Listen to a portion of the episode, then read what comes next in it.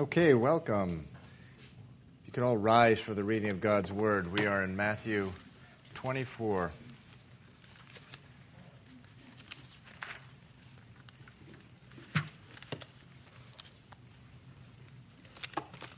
Matthew 24.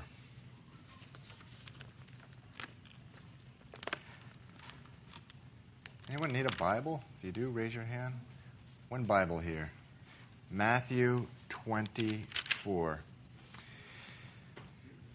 Then Jesus went out and departed from the temple, and his disciples came up to show him the buildings of the temple. And Jesus said to them, Do you not see all these things? Assuredly, I say to you, not one stone shall be left here upon another that shall not be thrown down. Now, as he sat on the Mount of Olives, the disciples came to him privately, saying, Tell us, when will these things be? And what will be the signs of your coming and of the end of the age? And Jesus answered and said to them, Take heed that no one deceives you. For many will come in my name, saying, I am the Christ, and will deceive many. And you will hear of wars and rumors of wars. See that you are not troubled, for all these things must come to pass, but the end is not yet. For nations will rise against nation, and kingdom against kingdom, and there will be famines, pestilences, and earthquakes in various places. All these things are the beginning of sorrows. Then they will deliver you up to tribulation and kill you, and you will be hated by all nations for my sake. And uh, then many will be offended, will betray one another, and will hate one another. Then many false prophets will rise up and deceive many, and because lawlessness will abound, the love of many will grow cold. But he who endures to the end shall be saved. And this gospel of the kingdom will be preached in all the world as a witness to all the nations, and then the end will come. Let's pray. Father, we're so thankful that, Lord, you know uh, the beginning and you know the end. And Lord, we are so thankful that, Lord, we can just give over our lives to you, entrust our lives to you, Lord. That you, who are in control, Lord God, of every single event in history, past history, also the future, Lord. God, we, we live in a world where there's so much disarray, Lord. Uh, even our own lives, it seems like sometimes, God. Our jobs, our relationships, our families. Such disarray, Lord. God, how we look to you to be our rock, to put our feet on a firm place, to God, just fill us with the Holy Spirit and give us joy and, and, and peace and confidence in a world that really uh, is so difficult to have any of those things, Lord. And we pray that that would happen through your word this morning. I pray this in Jesus' name. Amen. Okay, please be seated.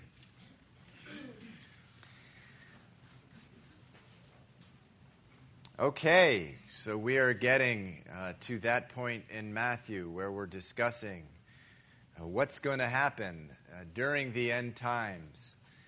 Now, along the lines of this subject, uh, just wanted to let everyone know that uh, this summer we're going to be doing something a little bit different.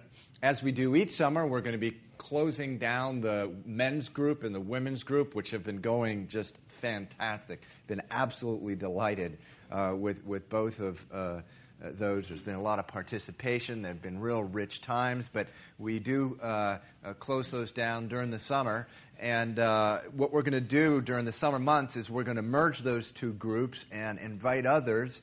And uh, we are going to have a home fellowship. Uh, looks like on Friday night, starting June 20, uh, June 30th, probably at the home of Guillermo and, and James and we're going to be having a renowned speaker uh, teach through the book of Daniel. None other than Pastor Scott Richardson is going to be teaching through the book of Daniel. And the book of Daniel really uh, is the foundation for a lot of end times prophecy, eschatology, what will happen in, in the latter days. And so uh, it, it's just great timing. Uh, we'll actually probably be finishing up uh, Matthew 24 and 25 about the time uh, the uh, Bible uh, st- study starts. And here's the good news there's childcare. There will be childcare. So that'll be on a Friday night, probably. could possibly be on a Wednesday, more likely on a Friday. And there will be childcare for that. But we're in Matthew 24 today. Jesus is a couple days away from going to the cross. He knows he's going to the cross. By this time, he's warned his disciples three times that he's uh, going to die. Uh, but even as he warns them of his upcoming death, he wants to comfort them with the fact that he's going to come again. Uh, and this is something that in many churches uh, isn't given a lot of emphasis, but Jesus over and over uh, says he will, he's going away, but he's going to come again in the flesh to reign on the earth. And that's what Matthew 24 and 25 are all about. And so we talked last week of the importance of uh, not ignoring or avoiding the topic of prophecy. And at Calvary Chapel, we go chapter by chapter through the Bible. So whether we like it or not, we are going to address the subject. And I'm glad for that. And the reason is, is because uh, as you get into the whole area of prophecy in the Bible, uh, it just expand. It will enlarge your view of God. You know, too many churches today, they worship a small God. Too many churches worship a God who is not in control. Too many churches today worship a God who does not keep his promises. Well, as you grow in your knowledge of what the Bible says, the New Testament, uh, not to mention the Old Testament, says about prophecy, and there are hundreds of scriptures uh, in the New Testament about Jesus' return in the end time. Uh, you will grow as you grow in that knowledge uh, to an understanding of just how big God is. And, and, and I, I, I, bristle when I just use the term big to describe God because it's like this little dinky three letter word. I mean, someone should come up with like a 25 letter word to describe God. He's just so big. So, anyway, that's your homework for next week. Come up with a 25 letter word to describe just how big God is. But uh, seriously, the way to understand just how big He is is one of the ways is studying prophecy because uh, when you do, you will uh, understand that God lives outside of time. You know, the, a few months ago, someone said, You know, I always hear that God lives outside of time. What on earth does that mean? Well, uh, prophecy uh, is an example. He knows exactly how history is going to unfold before it ever even takes place. He lives uh, outside of time. History is his story.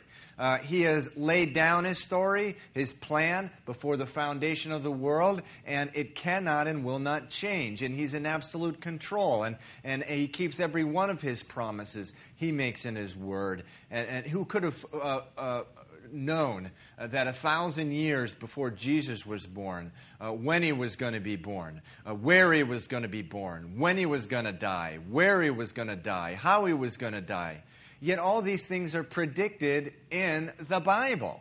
Uh, a thousand years before they happened, and it, there are similar kind of predictions about the second coming of Jesus. In fact, where is Jesus right now in Matthew 24? In verse, uh, I think in verse uh, 3 there, it says he's on the Mount of Olives. Well, and uh, the Bible actually says very specifically that it's in that very place where he's going to come again. And it says that when he comes again, uh, he's going to return to Mount Olives, and that is going to precipitate an earthquake which will split uh, right uh, Mount of Olives right down the middle. A, a tremendous valley for, uh, going from east to west is going to be created. And guess what? In the 1920s, uh, geologists found a geological fault underneath the Mount of Olives. This has been confirmed many times since then, running from where to where? East to west, right under the Mount of Olives. It's all going to happen. Jesus is going to come again, and history is unfolding before us. And so, studying prophecy will expand your view of God. It will also build up your faith of God. It'll also uh, give you a sense of what God's heart is for you, because prophecy is all about God's redemption of the world, God's redemption of you and me, God's uh, salvation of you and me. So, with that said, Matthew 24, verse 1 it says, Then Jesus went out and departed from the temple, and, and his disciples came up to show him his, the buildings of the temple. And Jesus said to them, Do you not see all these things? Assuredly I say to you, not one stone shall be left here upon another that shall not be thrown down. Now, as, his, as he sat on the Mount of Olives, the disciples came to him privately, saying, Tell us, when will these things be? Now, I am going to try to make uh, this, uh, these things as simple as I can. Bible prophecy can sometimes be confusing. We have included in the bulletin a chart which I think says End Times Chronology. It was uh, put together by none other than Pastor Scott. It's actually outstanding. I was looking, taking another look at it yesterday. He handed it out uh, when he taught on the rapture about six months ago.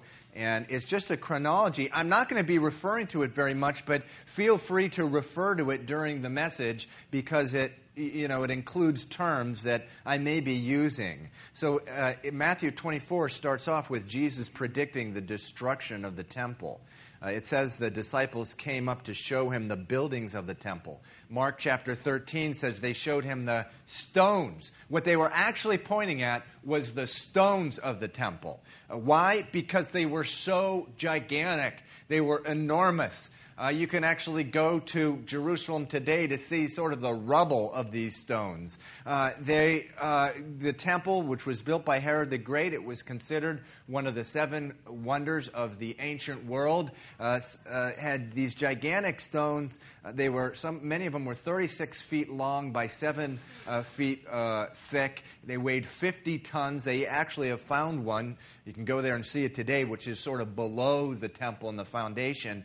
Uh, it is 42 feet long, 11 feet high, 13 feet thick, uh, they believe. That's how thick it is. And it's 600 tons. These are gigantic, monstrous stones. And, and, and so the disciples are pointing at them and showing Jesus Wow, look at those stones, Jesus. Can you imagine saying that to God? Look at those stones. They're so big. You know, God, who, like, you know, with a little pinch, created Mount Everest, you know. Uh, but anyway, uh, Jesus makes a statement that uh, it would be destroyed and that not one of those stones would be put, would be left upon another. Really a preposterous prediction uh, when you think about it.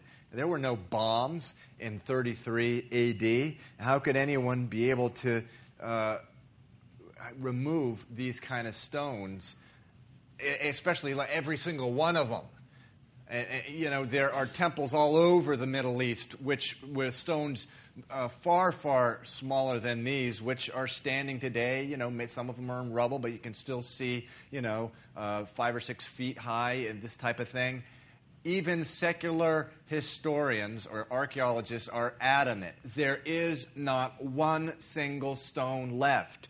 Uh, in fact, I read a, a, an academic article written by some secular person. You could tell because they're no longer using the word AD. It's like, what do they use now? AC after the Common Era. They're trying to revise history, but they they um, they. Uh, they uh, just wrote this, and they're, they're adamant that uh, that is there's no stone in place that's part of the temple. What you see is as the Wailing Wall today, the temple where the Orthodox Jews put their uh, prayer requests in, that was not part of the temple. That, that's not even in dispute.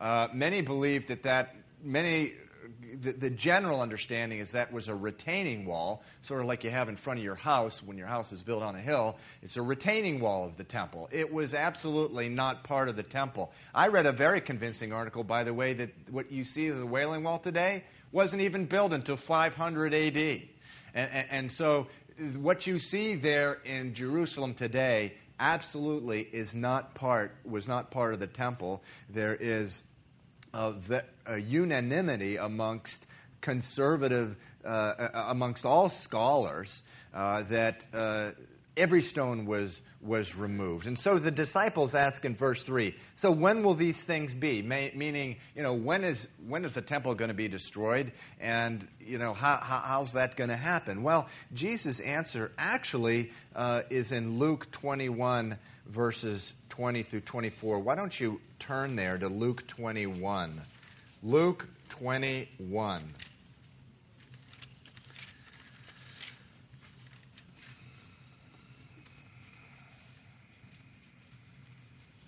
verses 20.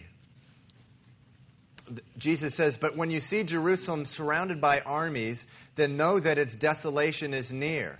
Then let those who are in Judea flee to the mountains. Let those who are in the midst of her depart, and let none of those who are in the country enter her. For these are the days of vengeance, that all things which are written may be fulfilled. But woe to those who are pregnant and to those who are nursing babies in those days, for there will be great distress in the land and, uh, and wrath upon the people, and they will fall by the edge of the sword and, and be led away captive into all nations, and Jerusalem uh, by Gentiles until the times of the Gentiles are fulfilled. And so, um, what he is saying, you will be able to recognize the time of uh, th- that the temple is going to be destroyed when the armies of the nations are surrounding Jerusalem. And uh, 36 years after Jesus uttered these words, they were fulfilled.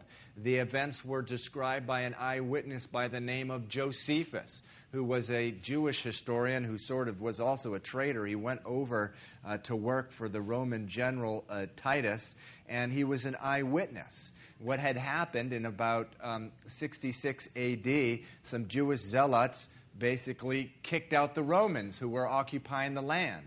In 70 AD, in about March, the Roman general Titus came into uh, Jerusalem and surrounded it for, with three legions, uh, three armies, three Roman armies, essentially. So they couldn't get out. And for five months, they, uh, there were sieges on the city. Finally, in August of 70 AD, they broke through and uh, into Jerusalem. Over a million Jews were killed. It was just an awful slaughter. Uh, something that uh, Jesus himself predicted uh, in Luke 19. And, uh, but interestingly enough, the Roman general Titus gave er- orders to preserve the temple. Why? Because at the time, King Herod, who had built it, was so renowned, it would have been like uh, destroying a Michelangelo. Or today, destroying a house or a building that was built by Frank Lloyd Wright I mean, you, you know, uh, you just didn't do that. And he wanted to preserve it and, and, you know, turn it into a pagan temple. But what happened, and Josephus describes it as one of the Roman soldiers was sort of curious at what was in the temple, and he dropped, mistakenly dropped a torch in the temple, and it began to burn and the, uh, the extremely high heat of the flames wound up uh, carrying up the walls, melting the dome, which was made out of gold. The gold, uh, remember, this was one of the most ornate temples of the ancient world. That's why it was one of the seventh wonders. The whole dome was made out of real gold. The gold dripped down into the rocks uh, of the temple. At that time, even though mortar was used to uh, build buildings, uh, Herod didn't do that. He didn't use mortar. He just used gigantic stones. So the, the gold slipped in between the cracks uh, of the stones. And so, uh, realizing that there was basically a fortune of gold within these stones, what the Roman soldiers did is they removed them, uh, every single one of them, one by one, in order to retrieve the gold. So every, uh, every jot and tittle of Jesus' prediction that every stone would be removed uh, came to uh, fruition there.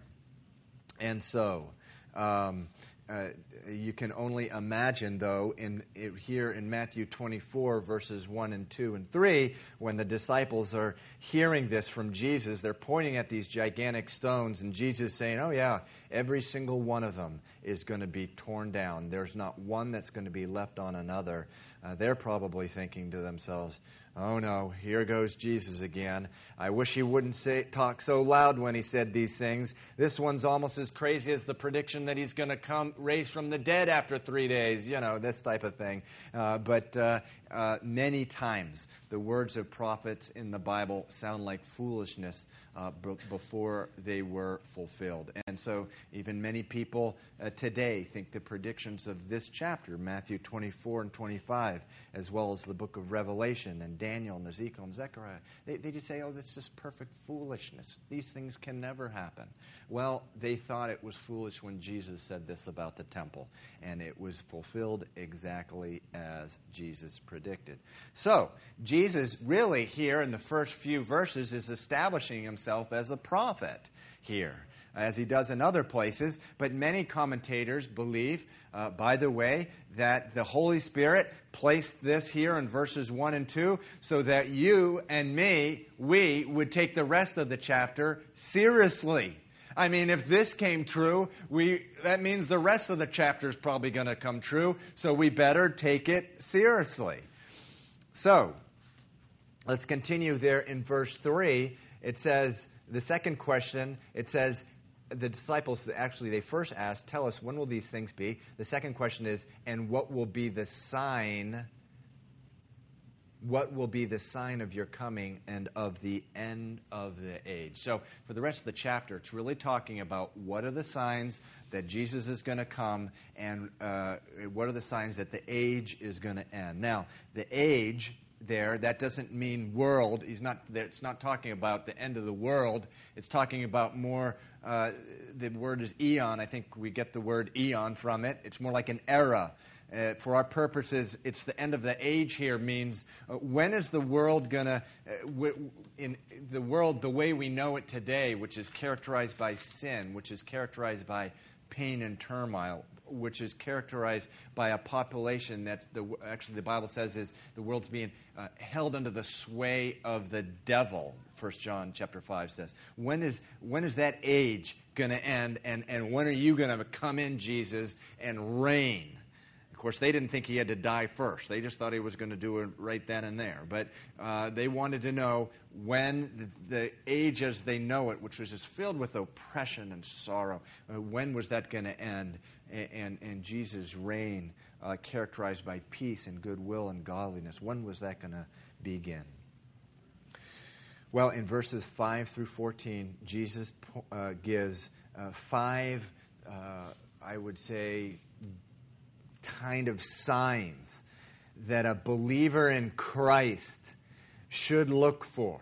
And even someone who doesn't believe in Christ, if they would only look at this, uh, and, and, in order to, to try to see if the time of Jesus' return is near. Better put, there are five different kinds of birth pangs that will occur prior to really a birth. Look at uh, verse 8 there. Uh, verse 8 there of Matthew 24. Jesus said, In all these, he's referring to these signs, all these are the beginning of sorrows. Now, that word sorrows there is the Greek word odin, which was most commonly used in ancient Greek for birth pangs. Now, what happens to birth pangs after they begin? Uh, we have a whole host of women in this church who recently, some very, very recently, uh, have experienced this very thing. What two things happen after to birth pangs after they begin? One, they increase in frequency. Two, they increase in Intensity. Ah, intensity. That's right. Birth pangs increase in frequency and intensity. I tell you, uh, my respect for what women go through during the birthing process increased about 100 fold in one night. It was the night my first child, Sam, was born. Uh, my wife, Stephanie, aka Superwoman uh, had all five of our children uh, with no medication of any kind. Now, some of you are looking at me kind of funny. I had nothing to do with it.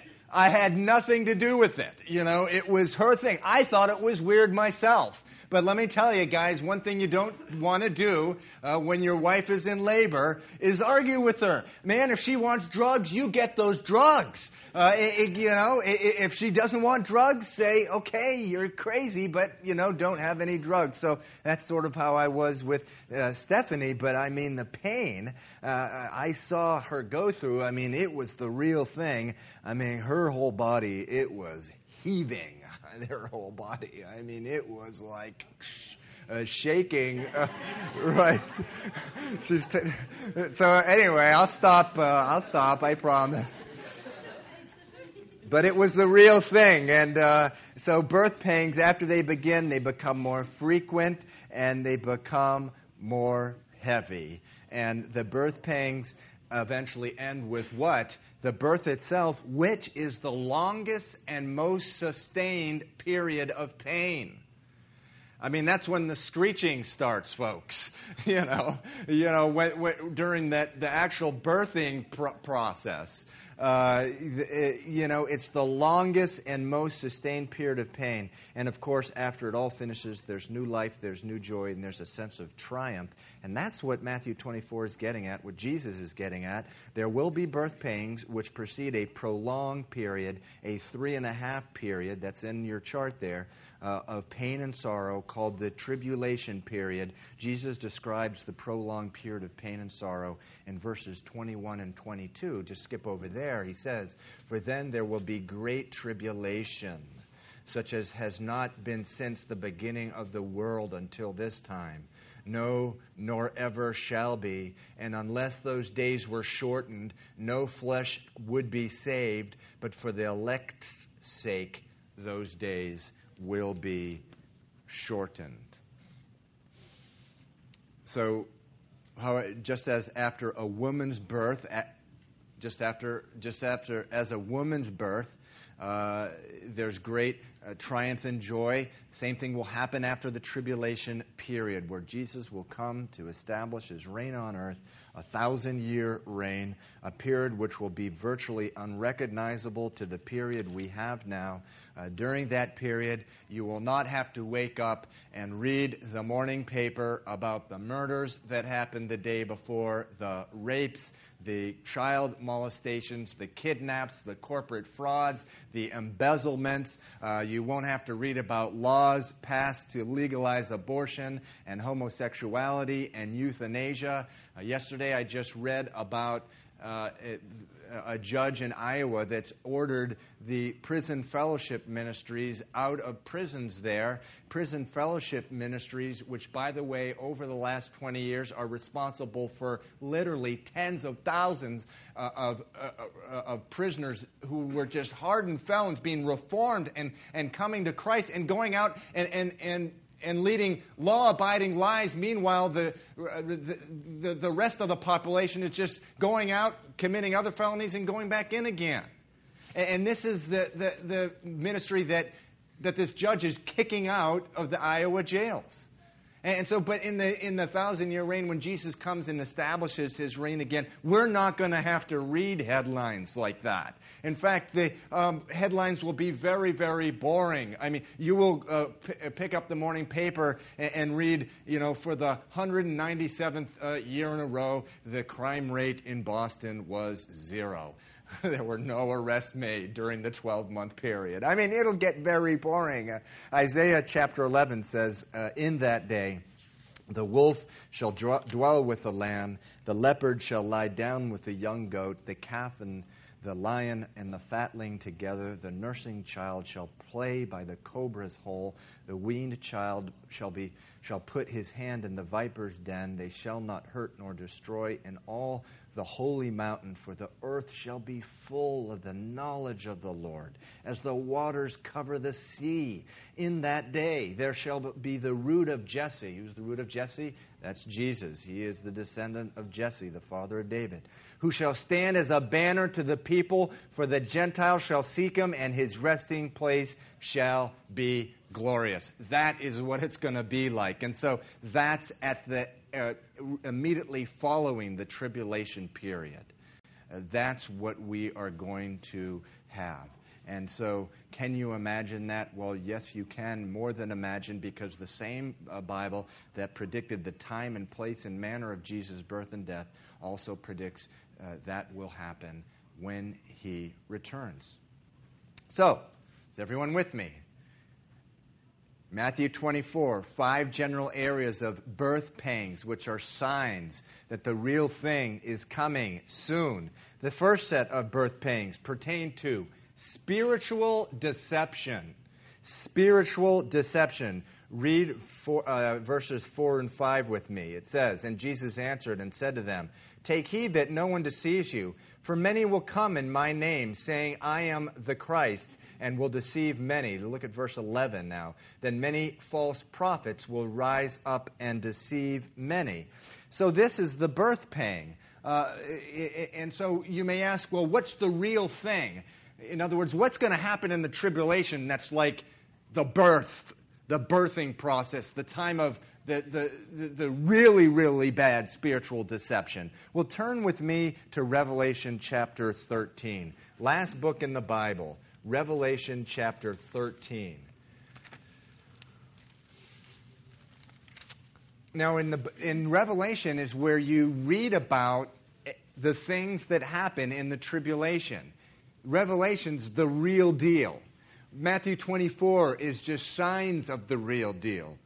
Signs which we're supposed to look for to, so we can know the real deal is coming. In, in uh, Revelation chapter 13, verse 11, this is talking about the spiritual deception, the real thing, the big thing, uh, brothers and sisters, that's going to happen during the Great Tribulation. Verse 11 Then I saw another beast coming up out of the earth, and he had two horns like a lamb and spoke like a dragon. So uh, on the outside, he looked like a lamb. On the outside, he looked like someone we could trust. In his heart, though, he was like a dragon. Verse 12. And he exercises all authority of the first beast in his presence and causes the earth and those who dwell in it to worship the first beast. So he's talking about two beasts. This one that rises up is the second beast. And, but the second beast causes everyone in the world to worship the first beast. That's the deception whose deadly wound was healed. So, what happened was the first beast had died. The first beast is who? The Antichrist. And the Antichrist, one of the ways he's going to be ushered into power, he's going to be convinced the whole world uh, that he's such a charismatic man and, and worthy of following. He's actually going to die, and this second beast is going to rise up, and he's going to uh, convince everyone to worship the first beast, the Antichrist, by healing the deadly wound. Verse 13, he performs great signs so that even he even makes fire come down from heaven on the earth in the sight of men, and he deceives those who dwell in this earth by those signs which he was granted to do in the sight of the beast. So that is the real deal. That's the great deception that is going to happen in the uh, tribulation period. The, the, the, second beast, by the way, is uh, what is known as, a, as he's going to be a leader of a one world apostate church during the time of of the tribulation. Now remember, if you refer to your charts, by this time, the time of the tri- tribulation, the church is gone. It's been translated, it's been raptured out. Uh, the, the Bible says that the church, you and me, if you've been born again by the Spirit of God, you have not been appointed to wrath. The tribulation period is about the wrath of God uh, uh, which has been stored up for 6,000 years, uh, judging uh, wickedness and, and sin as, as, a, as a just God has no choice but to do. And so the, the church is out, but what happens? There's going to be a worldwide church that's going to form, and there's going to be a leader of that church, and that leader is sort of going to be in partner with the Antichrist himself. And that leader is going to perform signs and wonders, going to raise that Antichrist from the dead, which is going to cause a tremendous marveling throughout the world, and, and they will start following this, uh, this Antichrist. Now, you may be thinking, whoa, this is the Bible? I've never read anything like this. Well, yes, this is the Bible. And, and, and so uh, there's a lot of figure, uh, there, there's a lot of sort of uh, imagery here and s- symbolism, but it's talking there in Revelation 13 about real events, real people, real things. And it's the real deal. What's the signs of the real deal, the birth pangs of the real deal? Back in Matthew 24. Go back there with me spiritual deception. It's the first kind of birth pang, the spiritual deception. And so, um, you, some of uh, the spiritual deception, uh, the next question to ask ourselves is well, uh, how about the generation that we live in? Uh, is do we see an in increasing frequency and greater intensity of spiritual deception in the world because, let's face it, entire human history has been filled with spiritual deception. But are we seeing birth pangs, meaning increasing frequency and intensity of spiritual deception? Uh, many would argue yes. Many would argue yes. Consider the likes of Benny Hinn. Some of you may recognize that name. Let me tell you, He's engaged in a great spiritual deception. He's a man who uh, holds himself out as a Christian evangelist and miracle worker, but he's gone on record as saying that when God looks in the mirror, he sees me. That's what Benny Hinn says. He gets before his uh, uh, before his audiences, and I have heard this myself, and he encourages them to say the same thing. I am God. He says, I am God. He also calls himself God's anointed spokesman. Remember what Jesus said. He said, Many will come in my name saying, I am the Christ. That's what he is doing. It is not unusual for Benny Hinn to have audiences of over 1 million people at his crusades. He's coming to Boston this July.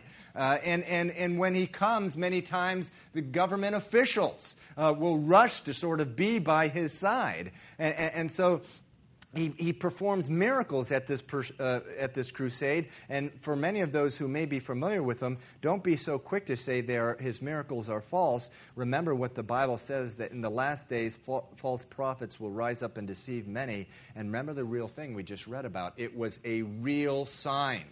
The Bible says that Satan can masquerade himself as an angel of light, and in the latter days, that there will be real miracles uh, to deceive people. And then Jesus says, even the, left, uh, even the elect, if that were possible. In, in other words, uh, that's not going to happen because if you're one of God's chosen ones, you're not going to be deceived. But, but he will deceive many in the latter times. Consider Sun Myung Moon. He was more popular when I was uh, in my teens in the 70s, uh, later on in the 80s, but he uh, started a church called the Unification Church with 2 million adherents uh, worldwide. Presidents would be fawning over this, this guy. Presidents of the United States. Uh, and, but yet he said he advocated a one world religion, and, and he said that he was the Messiah. He used to teach that. What did Jesus say? Many will come in my name, saying, I am the one. Now, uh, consider also this and, and be a little patient with me. And, and I, I, I just ask that you not be offended and hear me out. Consider Oprah Winfrey. Now, before you, before you chuckle, consider this article that came out just a couple months ago in USA Today. It's about Oprah Winfrey. It says After two decades of searching for her authentic self, exploring New Age theories, giving away cars, trotting out fat, recommending good uh, good books and tackling countless issues, Oprah Winfrey has risen to a new level of guru. She's no longer just a successful talk show host, host worth 1.4 billion. Uh, she has become, uh, for the new millennium, a moral voice of authority for the nation. Is she the spiritual leader of the nation? Karen Lofton, a professor at Reed College, says she's really hip and materialistic Mother Teresa. Uh, she has emerged as a symbolic figurehead of spirituality. In a November poll, November of last year, uh, conducted by BeliefNet, a site that looks at how religions and spirituality intersect with popular culture, 33% of respondents said that Winfrey had a more profound impact on their spiritual lives than their clergymen. Cal, uh, Cathleen Falsani, religion writer for the uh, Chicago Sun-Times, recently suggested, I wonder, has Oprah come, become America's pastor? Oprah said in a 1989 story by Barbara Grizzuti of the New York Times, uh, calling, she, call, call, she called her show her ministry. And one of, uh, and so the, the next question that you need to ask is, so what does she believe? What does she believe? Uh, and it says here that um, Oprah is a preacher. Actually, what the articles say is she's a preacher of New Age theology. She has New Age gurus and writers and speakers who appear on her show. And this is her quote God is in all of us. My greatest teaching is the wizard, in The Wizard of Oz, where the good witch says to Dorothy, You always have had the power, my dear. In the program, Oprah revealed that she doesn't think God is hung up on what you believe uh, or, but she believes God or whatever is a force. Uh, it doesn't, he doesn't care, or it doesn't care what you call it. He doesn't have an ego problem, she states. I believe in the force, I call it God. She also said if you believe in a rhythm of nature and in love, you believe in God. Uh, and, and, so Professor Catherine Lofton of Portland, Oregon, calls Oprah a figurehead of spirituality. Marsha Nelson, not sure, sure who she is, says that uh, uh, it's not too, going too far to call her a spiritual leader. I've said to a number of people, she's today's Billy Graham. So let's test this against Scripture the beliefs that, that Oprah is is promoting on her show. 1 John 4, 1 through 4 says, uh, says this It says, Beloved, do not believe every spirit, but test the spirits whether they are of God, because many false prophets have gone out into the world. By this you know the Spirit of God. Every spirit that confesses that Jesus Christ has come in the flesh is of God. And every spirit that does not confess that Jesus, of, Jesus is Christ and that he has come in the flesh is not God, and this is the spirit of the Antichrist, which you have heard was coming and is now in the world. So here's, here's the rub, brothers and sisters. Oprah has a viewing audience of 50 million viewers a week. 50 million viewers. Oprah gets 25,000 letters a week. 25,000 letters and you thought you were popular in high school. I, I, I, mean, no one, I would venture to say that no one even remotely has the kind of uh, platform to air anything, much less spiritual views. There is no one even close. Billy Graham is not remotely close to 50 million people a week every single morning. That, I mean, that, that is just a phenomenal influence. And, and, and, and when you believe that God is a force that's in everyone, you are denying the fundamental teachings of Jesus Christ. That God so loved the world that he gave his only begotten Son, that whoever believed in him shall not perish but have eternal life. I mean, why do you need Jesus if we all have God in us? That the Bible teaches the opposite is the case that we desperately need God because we don't have God in us. We have sinned. We have rebelled. We have created a wall of separation uh, because of our disobedience to God. 50 million viewers a week, I would argue that is unprecedented, un- unprecedented in the history of the world. It sounds to me like a birth pang that is getting more frequent and more intense. Are we getting close? I hope so. That's the first sign, spiritual deception. The second uh, kind of birth uh, pangs mentioned in Matthew 24 political upheaval, verse 6. And you will hear of wars and rumors of wars. You will hear of wars and rumors of wars. See that you are not troubled, for all these things must come to pass, but the end is not yet. Meaning, when, you, when, you, when there's increasing wars, intensity, and frequency, uh, you will know that the time is coming. So, what is the real deal, the real thing? It's in Revelation uh, 19 19. You don't have to go there, but it says there, Then I saw the beasts, the kings of the earth, and their armies gathered together to make war against him who sat on the horse and against his army. Some people tie this to Revelation 9, which talks about an army of 200 million people. That's the real thing. At the end of the tribulation period, there will be a war, a worldwide war, the scale of which the world has never seen. But back here in Matthew 24, verse 6, Jesus says that you will know the end is near by birth pangs such as war increasing in frequency and intensity. Now, are we seeing that today? Some say no. Others say yes. Consider this article uh, entitled Realities of War, written in April by a guy named John Arquilla of the Nuclear Age Peace Foundation. It's not a religious organization. It says this Far from becoming more peaceful, the world is growing more violent. Since World War II, uh, each of 10 conflicts has killed more than 1 million people, and terrorism threatens large scale death. The idea that war is on the wane, a theory advanced in, in several recent studies. By the way, remember in the end times, the Bible also says that people are saying peace, peace, peace, like everything is okay, when the exact, the exact opposite is going to happen. He goes on to say the idea that war is on the wane, a theory advanced by these recent studies, is appealing but is also dangerously misleading.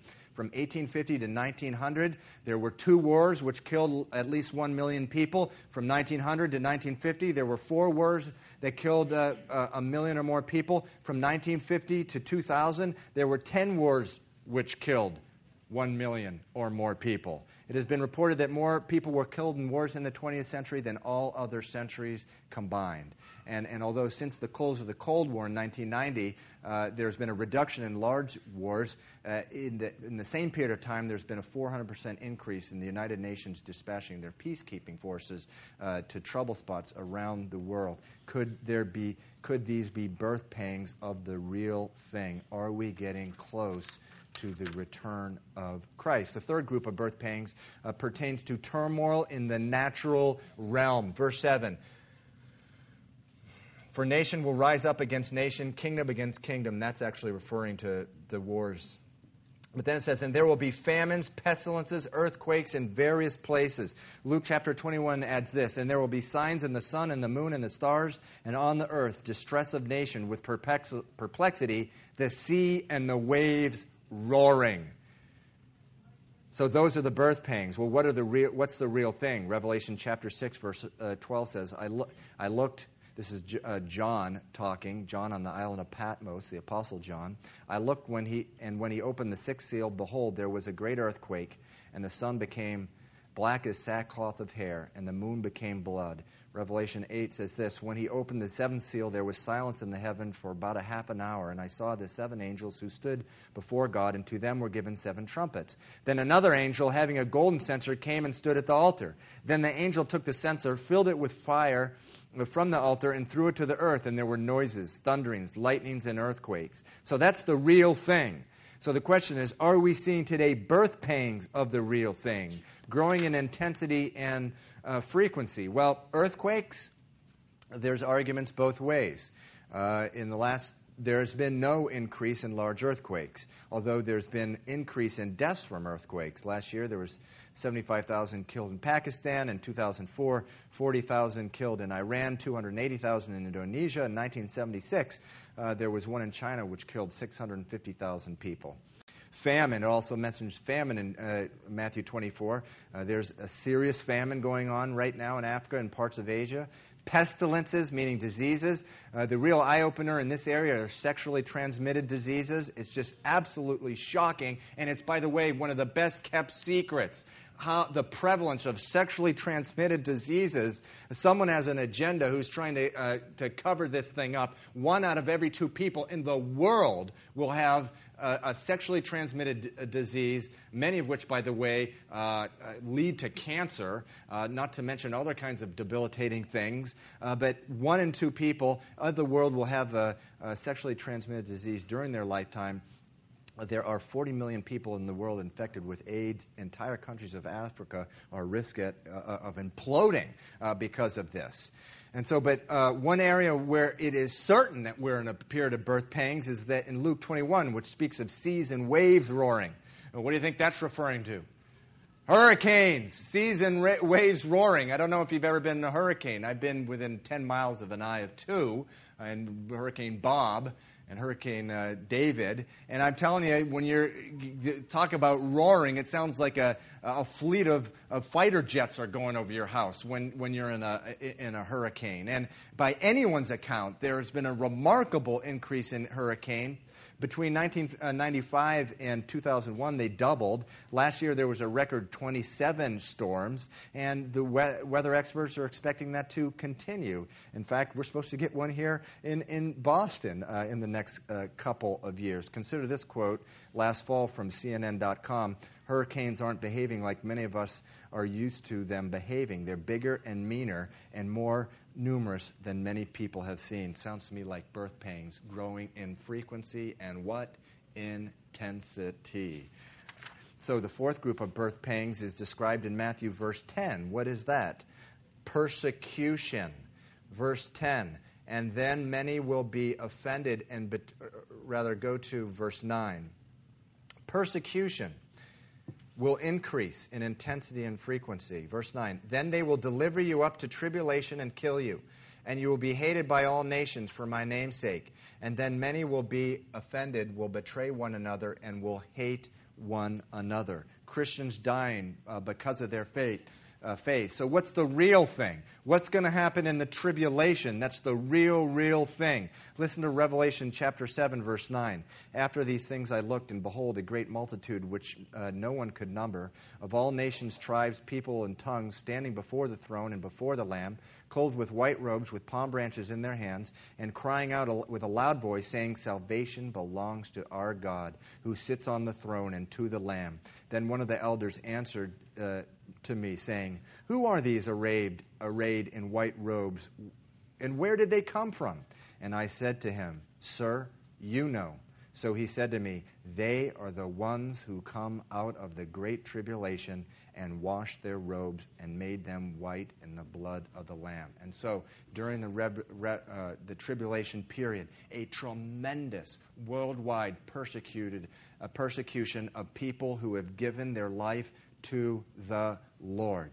Are we seeing birth pangs uh, of this today, of the real thing? Well, many who live in the United States would assume not. That kind of stuff doesn't happen here. People don't get killed because they believe in Jesus.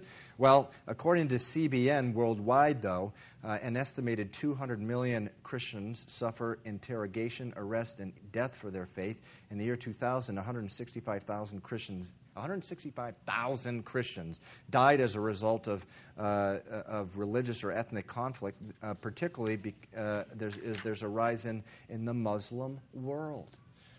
So, birth pangs of the real thing.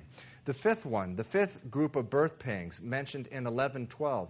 11 and 12. It says, Then many false prophets will rise up and deceive many, and because lawlessness will abound, the love of many will grow cold. So, what's, the, what's this about? Just uh, uh, there a, a, time where the love of men and the love of women grow cold, where people no longer have a, an appreciation for life, where, where people are just lulled into not caring about God, about the things of God, about the Word of God. And the, what's the real thing in the Revelation? Well, the real thing in the book of Revelation, we've already read in chapter 16, where the whole world is just deceived into believing the, uh, uh into following the Antichrist.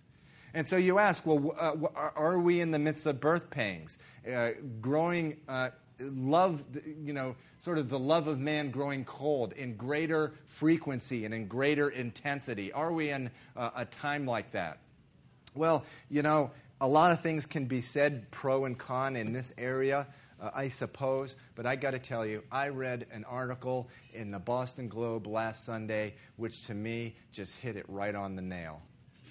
You know, I can get into the whole thing with, you know, 20% of uh, internet traffic is for pornography, uh, to the growth of uh, the, the, just, the, the, just the suicide rates, the murder rates, and, and, and, and this child molestation and, and this type of thing. But to me, this article hit it on the head.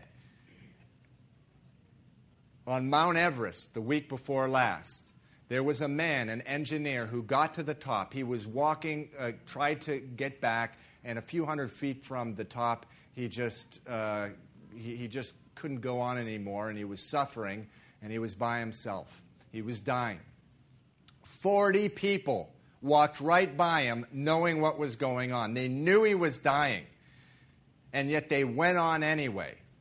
And they were interviewing these people, and, and, and, and, and the reason given for, for not stopping and helping this dying man was they were going to lose their investment. It cost 25,000 to $50,000 to, to have guides and, and, and go to the top of Mount Everest. And, and they were going to lose their investment if they stopped and helped this man. And, and you know, they started giving the excuses like, you know, we got to take care of ourselves, and he was going to die anyway. They interviewed one guy who was a, a world uh, they interviewed a couple of world famous mountain climbers who were just utterly appalled at this behavior. And, and, and, they said, Well, whatever happened to just staying with someone until they died? Even if you can't help them, you stay with someone until they die and do what you can. I mean, isn't that what our mothers taught us? And so the, uh, Jesus says, in the latter days, the love of men will grow cold. Now, to me, what's so significant about this article, you may, may be wondering why I'm getting all uh, hyped up, uh, so much energy here. The reason is those 40 people, remember how much they're paying? 25 $50,000 to get to the top. These are the people we hold out in this world as the prominent leaders of society the lawyers, the investment bankers, the finance officials. These are the people that we hold out as leaders. And they are going right by this guy who was dying. And they could have rescued him. They, they talked to you know, some other experienced mountaineers that they could have. They just wanted to get to the top.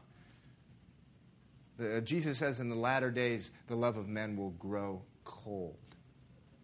And so the question is are we experience those uh, birth pangs? Are we in the, in the latter days? I'm going to close with uh, this. You know, the, the, the good news, of course, is that all of these things should be making us really excited because if we have placed our trust in Christ, the Bible says that He is going to remove us that one day at the twinkling of an eye we will be uh, we, our bodies will be changed and we will meet the lord in the air. And and so we need to be excited about it. But there is a verse here who's troubled many people uh, in verse 13 i want to close with this. Again verse 12 it says and because lawlessness will abound the lo- love of many will grow cold but he who endures to the end shall be saved. Now what in the world does that mean well, this is what it means. In the latter days, and again, we could be very well be in those latter days, people are going to be seeing these things increasing wars in intensity uh, and frequency, the love of men growing cold, hurricanes, and this type of thing. Many people during that time will decide to do just as they many people decided in, in, in the great tribulation to instead of following God, and, and, and instead of finally getting, getting it and giving their lives over to God, they will go off and, and, and, and chase some other kind of comfort, some other source of safety, whether it's government, which is usually the case, they'll hold on to government, or they'll hold on to the military, they'll put their trust in finances and their 401k or whatever. And Jesus says, you know, when all these things happen, he who endures to the end will be saved. In other words, he who just continues to trust the simple message that Jesus died on the cross for their sins, there's no good work get, that can get any man or woman, uh, boy or girl into heaven. It's simply the blood of Jesus. Those who just continue to walk in sort of the very simple faith, he says, they will be saved. But he also is referring here to many, many people, most people, who will be chasing some other form of security during this time. If you're here in this church this morning and you have never opened up your heart and said to Jesus, Come in, I want to give you my life, I, I want to just trust in you in this latter generation. I'd like to speak with you after the service because you can do that with a simple prayer of faith. For the rest of us, it really is time to get excited. And, and, and I encourage you uh, to go off and do your own research on these things because, you know, people can twist numbers and manipulate things and make things seem like they really aren't. Don't believe me in what I say. You know, go and do your own research. If you conclude something different, God bless you. You know, our basis of fellowship is not, it, it, our fellowship is not based on whether we agree we're in the, last, the latter days or not. It's, our, our basis of fellowship is Jesus Christ. Uh, but, but do get into prophecy because even th- this morning, hasn't your view of God just been enlarged? I mean, don't, don't you just look at him? He's just so much bigger and, you know, whatever that 25 letter word is, you know, he's just, he, he's just, he's just, he's outside of time and he's so much in control of our lives. But if you've never put your trust in Jesus Christ, if you've never made him Lord and Master of your life, if you've never taken your, your hand uh, off that idol, off that thing that you rely on, and just uh, given n- not only your hands, but your feet, your eyes, and your mind to him this morning, please come after me. Come to me after the service, and we can pray uh, that, uh, that uh, Jesus will come into your life and you can become a part, a member of the family of God. Let's pray. Father, we just thank you uh, for this the, the, all the wonders that are in your word, the marvels that are in your word. And I just, uh, Lord, we just pray that you just continue to, to keep us in awe, Lord God, of you. Lord, you are known by your names. And so, you know, words like human words like big and things like that, they don't fit you, Lord God. But you, you, you are holy and you are love and, and, and you are jealous. That's what your word says. And, and, and we worship you um, as your name suggests we should worship you. You are awesome, Lord. And God, I just. Uh, we just pray and thank you, Lord God, just for the body of Christ, for the blood of Christ, Lord, that saves us, Lord God, for the fact that any time we, we can, uh, we, we stumble and fall, we can uh, ask you, Lord, to forgive us of our sins. And you're faithful and just to cleanse us of all unrighteousness, Lord. We thank you for that. And we pray all these things in Jesus' name. Amen. Okay, God bless you. And if anyone does need prayer, please come up.